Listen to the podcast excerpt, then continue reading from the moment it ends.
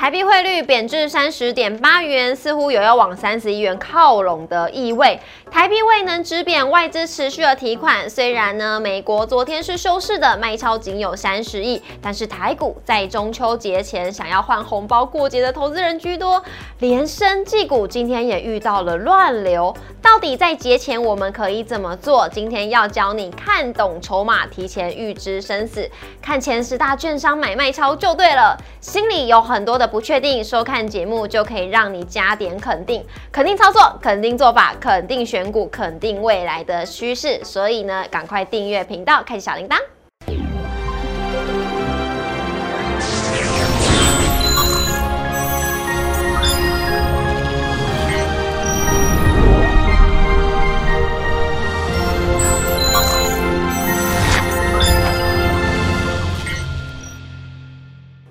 店投资不断线，大家好，我是主持人 Coco。我们在节目现场邀请到的是林玉凯分析师老师，好，Coco 好，各位投资朋友大家好。老师，这礼拜呢才刚开始两天，今天成交量跟昨天成交量都不足，只有一千八百多亿耶，是的，怎么会这样？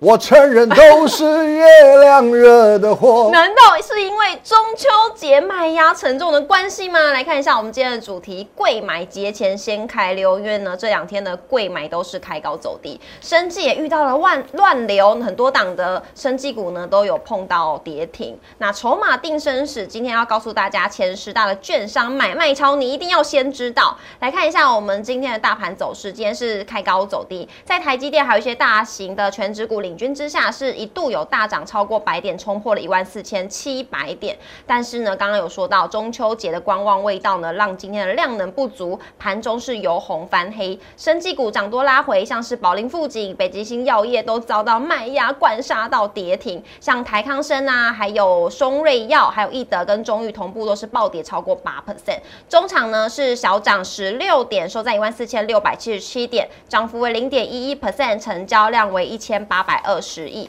贵买的部分呢，跌幅为一点五一 percent，成交量为七百零六亿。三大法人今天外资是小卖零点六七亿，投信是连五十三天买超台股，今天是小买九亿。老师，外资怎么零点六七亿？是因为在放假的关系吗？哦，这倒也不是放假的关系，可我觉得说，因为连日的一直卖卖卖卖卖，大概可能卖的有点江郎才尽了。哦，江郎才尽，卖卖不过其实因为现阶段外资的筹码已经跟台股没有太。直接的联动性的，所以我认为说，反而这个是平常心看待。好，那跟台币现在一直走贬是有很大的关系，会有关联性，会有关联性。对对，嗯，但是卖外资今天是小卖，但是台币今天又在创高了。是的，没有错，对。这是一个非常呃，我们讲非常负面的一个形象啊。但是呃，我这么说好了，因为其实现在美元指数也在高档，那新台币的贬值哦，相对的位阶也在高档，但是都处于一个算是历史的高位阶，嗯反而在这边哦，很有可能已经来到一个这个接接近捷径的一个味道哦。哦，反而后续是有机会在中秋过后否极泰来的。好，那止贬过后呢，有可能是在中秋节过后，大家好好把握喽。那老师今天想要问您的问题呢，就是呢，到底是不是要等今天晚上美股的表？因为我们只是台股只剩下两个交易日了，要怎么看呢？好的，因为其实哦，这个我要先来抱怨一下，每每次都说是你唱歌，为什么这次变成是我唱歌？好，太晚抱怨，好，那每个在 太晚抱怨是吧？好，没有关系，我现在讲一下，因为其实。呃，这个月份九月算是台股的多事之秋哦，因为其实在连续几个礼拜都有一些大事情，然后这个礼拜就是中秋连假嘛，难免买盘会有一些缩手。那下个礼拜放假回来，马上又是这个美国 CPI 的数据要公布，再下下个礼拜呢，又是这个美国的利率决议了。对，所以其实很多的这些呃比较积极的操作者，在这几个礼拜稍微有些止步观望，我觉得是一个很正常的现象。嗯，好，那我们可以看到贵买。其实，在贵买的部分呢，反而这两天表现比加权指数要来的强哦。那其实一个很很奇妙的现象，因为原本在过去的几个礼拜都是贵买强于加权指数，对。哦，那这两天呢，其实整个状况完全逆转了。那是怎么样一个状况呢？因为第一个，贵买的走势其实一直以来是非常强悍的，嗯。哦，包含很多的生技族群啊、中小型股的带动。其实你会发现，虽然加权指数在前几个礼拜跟着美股往下做一个灌杀，但是。中小型股仍然是活蹦乱跳，标股仍然是满天飞。那在这样子一个节前哦，难免会有一些获利了结的卖压。嗯，所以说呢，我们可以看到，在这两天哦，这个贵买的沙盘幅度比加权指数来的重许多。那我们再回过头看这个上市指数。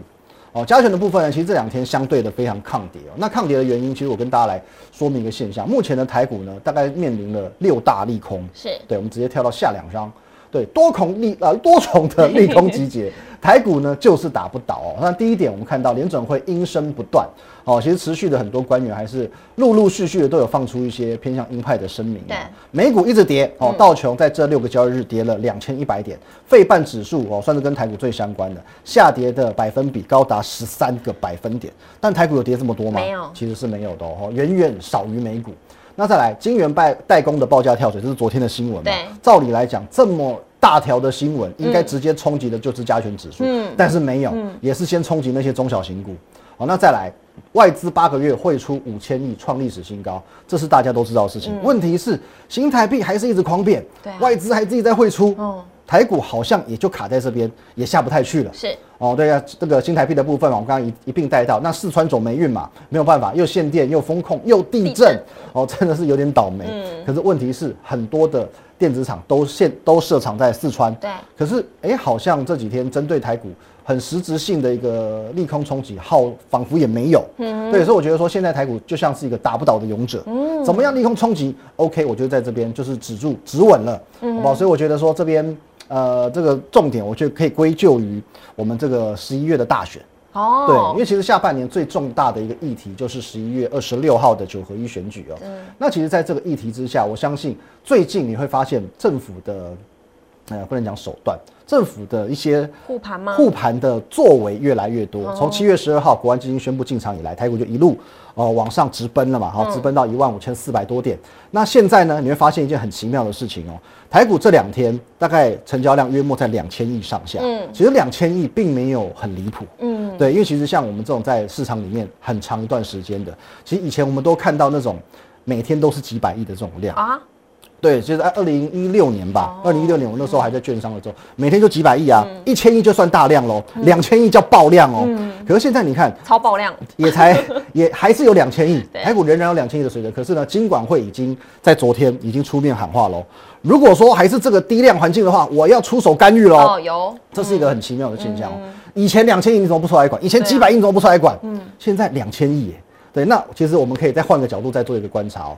今年当然他会有比较多的想法跟动作，你就明等明年看看。明年假设台股万一来到个一千五百亿、一千两百亿，你看看没有选举它会不会出来应该是做这件事不会了？对，其实这这是很明显是很明显。嗯对，现在的所作所为，一切都是为了十一月的大选。